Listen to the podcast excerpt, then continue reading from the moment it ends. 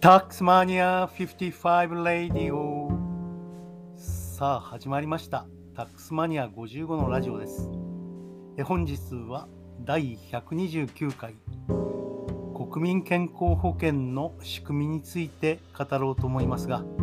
今現在フリーランス。個人事業主向けに作っているこれだけは知っておきたい。えこれだけは必要な独立と副業のための税金と、えー、社会保険料の基礎知識ですね。えー、これの、えー、作成過程ということで聞いていただければと思います。えー、アウトラインから作って、そして全体像をはっきりさせてから、え、作らなければいけないんですが、え、それがなかなかうまくいかないので、え、今回はですね、もうできるところから作っていこうということにいたしました。もうそうしないとなかなか収集がつかないですね。まあ、その理由は今これからお話していこうと思います。一つはこのコースの目的です。フリーランスの方、これからフリーランスになる方、そして副業している方に最低限必要な税金と社会保険の知識を提供することを目的といたします。そしてこのコースのえ対象ですが、やはり会社を辞めてフリーランスになろうかなと思っている方、なった方、なったばかりの方ですね。あと副業の成果が上がって、その税金が非常に気になっている方ということになるかと思います。つまり会社員を辞めてフリーランスになると。そして会社員でいるかフリーランスでいるかの比較という視点がどうしても必要になってくるのでその視点から整理をする必要があるわけですね。このコースの目的は何なのかといえば今申し上げたように必要最最低限の、えー、必要最低限必要最小限ですかね最低限必要な税金と社会保険の知識を、提供することであります。ただ、このコースの目的はあくまで、税金と社会保険の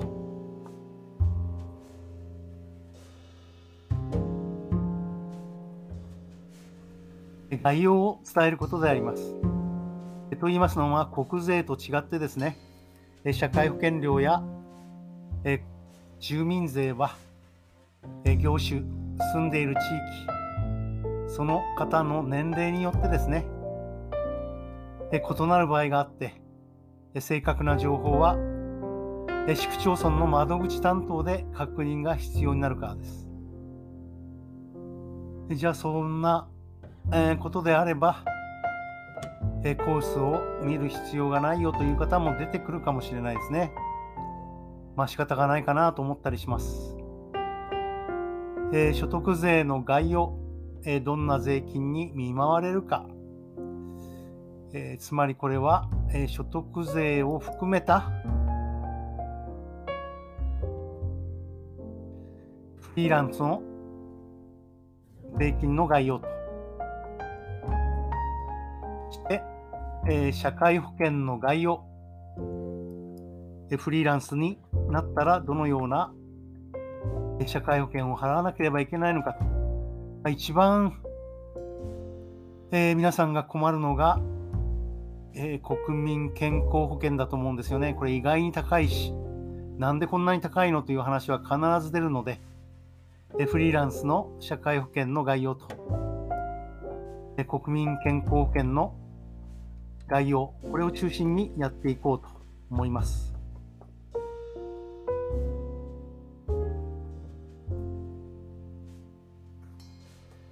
えそして、え繰り返しですが、えフリーランスと会社員がどのぐらい違うのかと、この視点もやはり必要かなというふうに思います。まあ、国民健康保険の仕組みをですね、まあ、私が住んでいる江東区で、東京都江東区で例にとって説明すると、でその負担は均等割と所得割に分かれるわけですね。そしてそれぞれ医療分、支援分、そして介護分と、このように分かれてきます。ちなみに介護分については40歳以上64歳までで、65歳以上については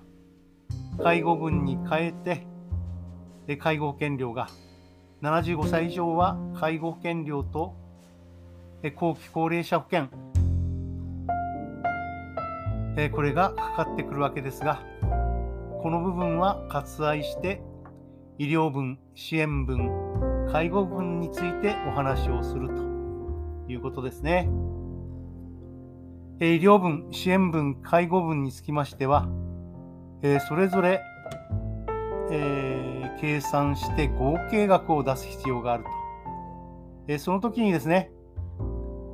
え、計算で必要になってくるのは、均等割、加入者数かけるいくらいくらと。え所得割、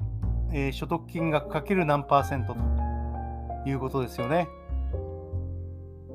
えざっくりとした計算にするにはあまりにも、これ、負担が重くてですね、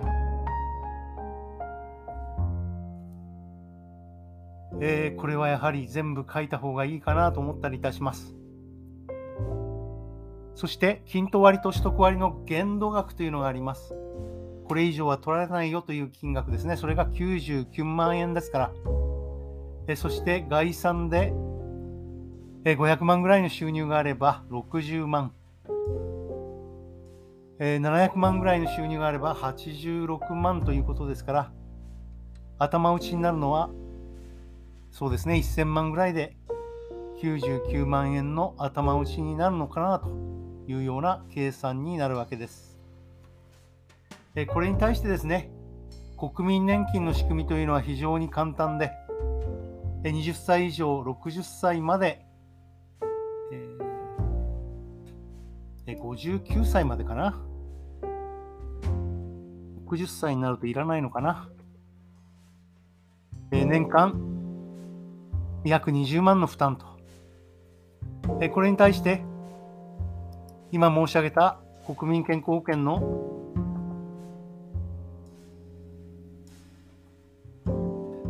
負担は極めて複雑で制度的に複雑で負担も重いということですよね。でここからは県全体の話を少ししようと思うんですが国民皆保険制度といった場合、えー、どの病院でも同じ医療が受けられるということですから、これはあくまで国民健康保険、えー、これのお話になりますね。会社員が入る健康保険であれ、フリーランスが入る国民健康保険であれ、社会保険であることにはこれは変わりがないということになってきます。えー、ところが、社保と国保という言い方がですね、ここで特徴的なんですが、定着してるんですよね。え皆さん分かりますかね、社保と国保。え国保というのは間違いなく国民健康保険を言っていて、えここでいう社保というのはですね、会社員が入る健康保険のことを言っているわけですね。えなんで社保なんだろうと思いますが、まあ、こういう言い方が定着していると。それぞれ会社員が入る健康保険を社保、フリーランスが入る国民健康保険のことを国保というと。で、まあ、両方ともですね、医療費負担は3割で、高額医療費制度というのがあります。月額一定額を超えると加入者の負担は必要がなくなります。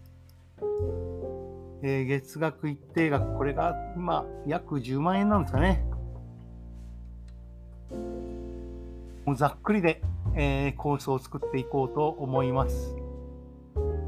えツッコミが入ることをですね、結構恐れてなかなか前に進めませんので、えざっくりと作るということですね。まあ今のように会社員とフリーランスの違いを社会保険、えー、国民健康保険と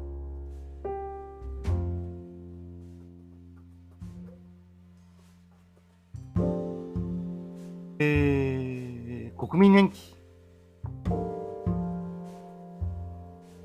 えー、これは、この2つはマストですから、えー、ここからお話をしていかなければいけません。え10分を超えましたけれども、まだまだ話したいことがあるのと、え昨日の話があまり整理ができてなかったので、昨日の話ももう一回したいと思います。え長くなりますが、ご了承ください。え社法と国保というと、え先ほども申し上げましたが、会社員の国民健康保険と、えフリーランスの国民健康保険、え会社員の国民、国民じゃない、健康保険とフリーランスの国民健康保険ですね。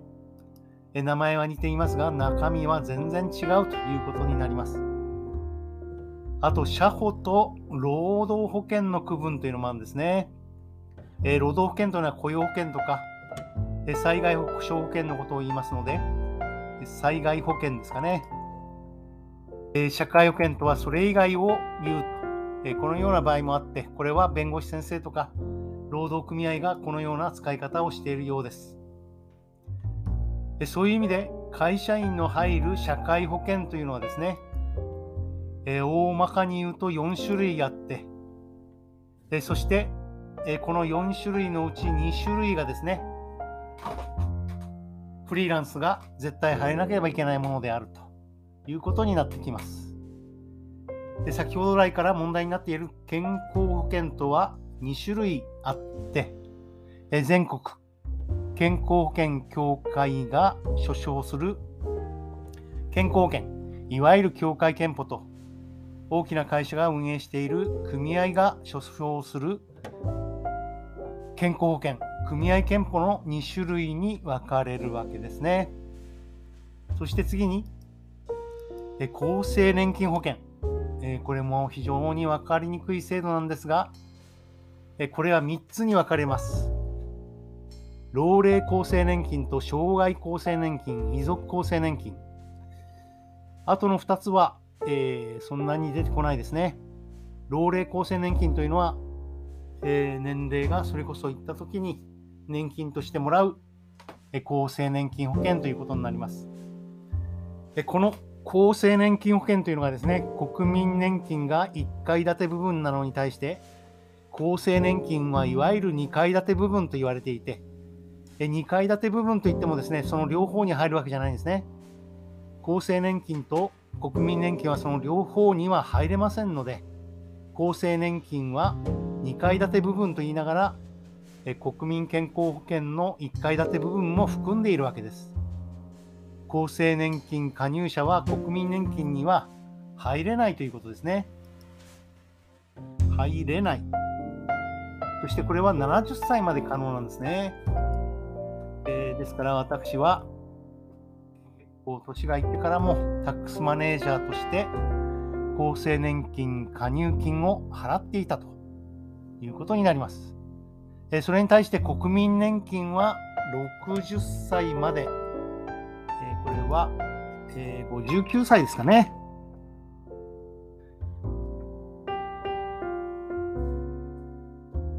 えということになりますね。60歳では入れませんので、えいわゆる3階建て部分とは、ここで、え会社が任意で入っている企業年金ですね。えこれは、えー、例えば、えー、私、一時、えー、でかい会計事務所におりましたので、そこは会社が任意で入る企業年金に入っていて、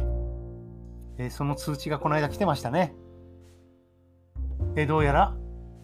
そろそろもらえるような年齢になったということなんでしょうか。あとは雇用保険と介護保険ということになってきます。あと国民健康保険とですね、健康保険の大きな違いというのは、健康保険には扶養があるということなんですよね。年収が、給与収入が130万以下であれば、不要になることができます。奥様が不要になっていれば、その方は、えー、保険料の負担というのが、えー、必要なくなるということになってくるわけですね。そして国民健康保険には扶養概念がないということが重要です。えー、そして、えー、昨日、猫餌と犬餌、え、これを考えたら、え、きちんと社会保険の区分が必要だろうという話をしました。え何が言いたかったというと、えまあ、犬とか猫をですね、例えるのも失礼なんですが、まあ、犬というと会社員、え猫は、まあ、フリーランスということで説明いたしました。で、犬餌、猫餌はそれぞれその社会保険料ですよね。で、いずれの猫餌も犬餌も社会保険料には変わらないじゃないですか。え私が言ったのは言いたかったのはそのことで、えこのペット用の餌のくくりが社会保険なわけですから、え会社員とフリーランスは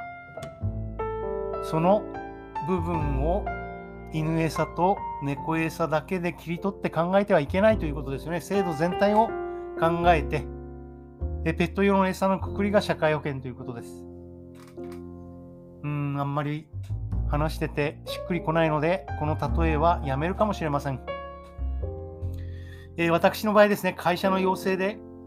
会社員になったり、はたまた一時は研究者に、えー、専念していて、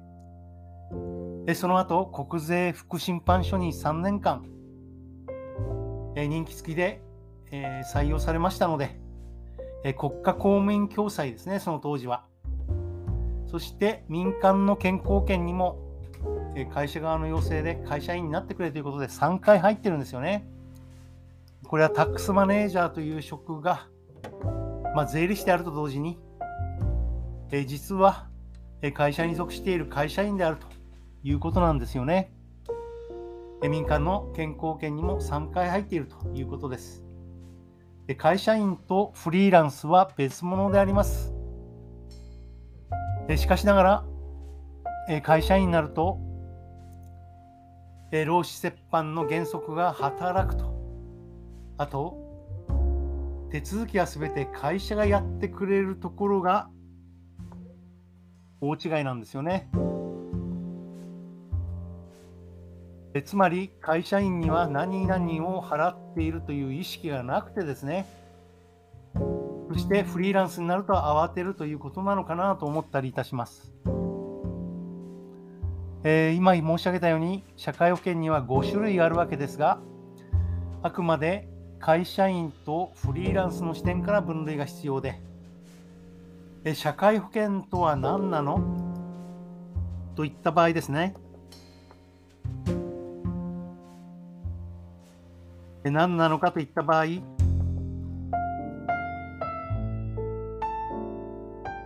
これは一言で言えば病気、怪我、失業、死亡等の貧困の原因に対応するための社会保障制度の総称なんですよね。ありとあらゆる社会保険が社会保険なんですよね。だから、え社保と国保、労働保険と社保とえ不適切な分類、これが蔓延しているのは有識時代自体だと私は思うわけです。えなんでこんなことになってるのかなというのが、だんだん調べてるうちに分かってきたんですが、え社保は社保で当たり前なのかもしれませんが、社会保険労務士の領域で、社会保険労務士の方がいろいろ資料等を作ってるわけですね。えー、ところが社会保険労務士の方というのは、まあ、当たり前かもしれませんが、そこしか視点がないので、え他の税金やえ全体像が見えてきていないと、えいうことかと思います。え、ー、と、社保と国保という区分はですね、えー、そこから来ているのかなと言います思います。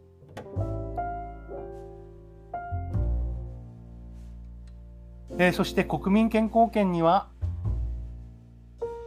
えー、出産一時金、出産手当金と傷病手当金が支給されないというですね、えー、大きな違いがあるということですね。これは国民健康保険と比べたときに、国民年金が、失礼、国民健康保険と比べたときに、会社員が入る健康保険は出産手当と傷病手当が支給されるということであります。えそして再度、えーえ5つの、え保険をおさらいしておきたいと思うんですが、先ほど4つと申し上げましたが、え介護保険を抜かしてお話しておりました。え1つが、え医療保険ですね。え健康保険は70歳まで加入が必要で、え国民、国家公務員共済等、こういったものがあるわけですが、えフリーランスの場合は国民健康保険であると。え憲法は今申し上げましたが、協会憲法と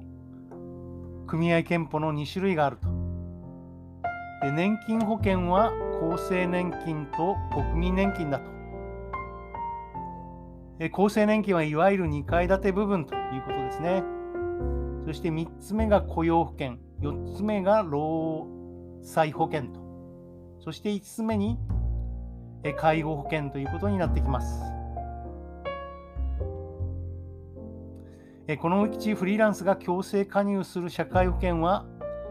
医療保険のうち国民健康保険と年金保険のうち国民年金だけと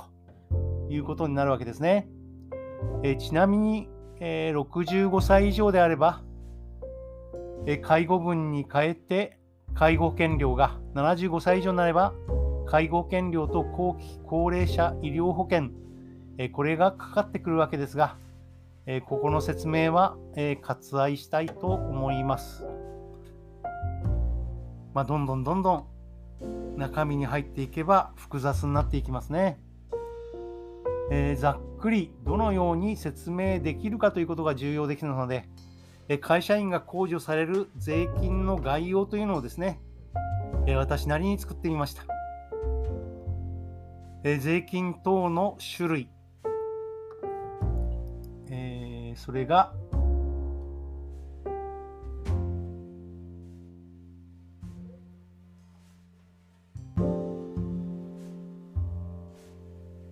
所得税云々ということですよね。住民税、健康保険、厚生年金労災保険そして雇用保険そして会社員にも介護保険というのがありますね。40歳以上。そしてこれがその利率。このまたその利率がややこしいんですよ。これもブレイクダウンするとキリがありません。えざっくりもいきますね。えー、そして会社負担の部分と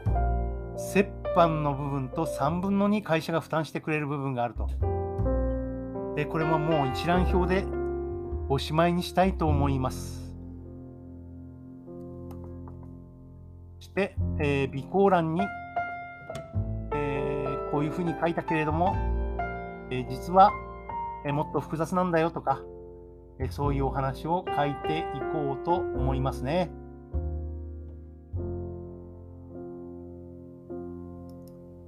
いや、なかなかですね。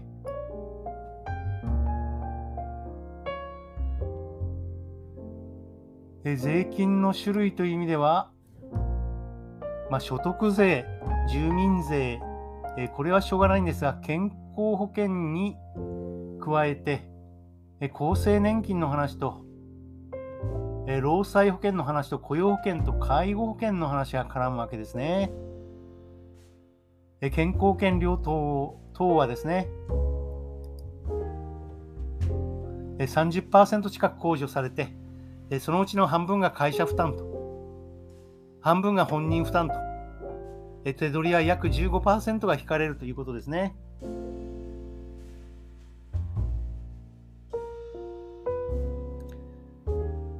そして、保険料は業種地域年度で年度というのも年齢ですね。で、異なるということかと思います。えどんどん話が伸びておりますが、え社会保険料を、えこのように会社員とフリーランスでそれぞれ払うわけですが、じゃあ社会保険料を低く抑える裏技はないのというのがですね、YouTube 等に出回っております。これは一部正しくて一部正しくないということもあるんですが、え一つはですね、各、えー、市町村がですね、用意しているコロナ禍対策等国民健康保険と国民年金の免除減額制度を利用するということですよね。え極端に年収が下がってしまえばそれに対応するような制度があるということです。で国民年金についてはですねうっかりこれを使ったり未払いにすると将来もらえる年金が減額されることに注意が必要です。国民年金とか健康保険はそういうことがありませんね。えですから健康保険等ですね会社員は